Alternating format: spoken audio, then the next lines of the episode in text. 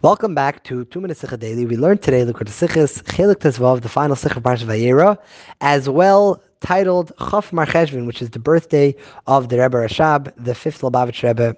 Throughout the Nasiya Rebbe love to share a beautiful story which connect our Parsha with the birthday of the Rebbe Rashab.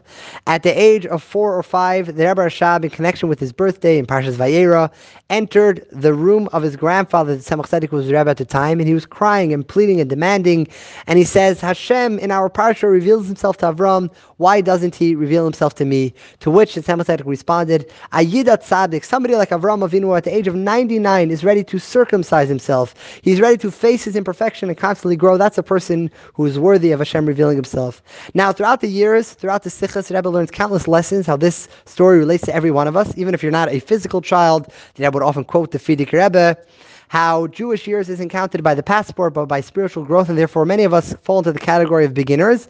And nevertheless, we could each demand, we want Hashem to reveal ourselves, we want Gilui Elokus in our lives. Here in this Sikha particularly, the Rebbe takes a different approach, and the Rebbe says the mere fact that the Frierdiker Rebbe mentions the age, four or five years old, means it's related to how we can literally educate children at the age of four or five. Ah, you're going to say that Rebbe Rashab was obviously a very special child. He was a Rebbe, he was a son of a Rebbe, he was a tzaddik, even of that young age. Nevertheless, at the end of the day, a child is a child, and just like the age of 13, the Aibershter decides, even you could be very wise and very mature, if you're not 13, you're not obligated to do mitzvahs. So too, the Gemara says about the age of six, chinuch begins after six.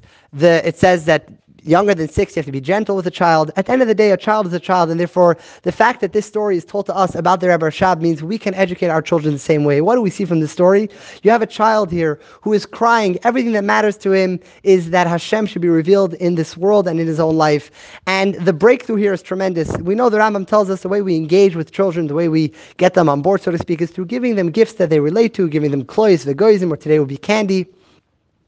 But the Rebbe says from when this story was revealed to us in Shtanu Ativim, the nature change, we have the ability today to educate a child in the way we tell him a child is an neshama, therefore all he cares about is Hashem's agenda in this world should be fulfilled. Hashem should be revealed to me in this world. And when we can educate a child that he cares about it, literally to the extent he's ready to cry about it, we're able to do it, and therefore today we can do it. Once we do reach this level, once we educate a child, this is all he cares about, then we could tell him the answer of the Tzemach Tzedek, that the way we obtain this revelation of Hashem in our life is through constant constantly growing, through never looking back at our accomplishments and letting us pull it down, but always growing, always adding more. May each have a wonderful day.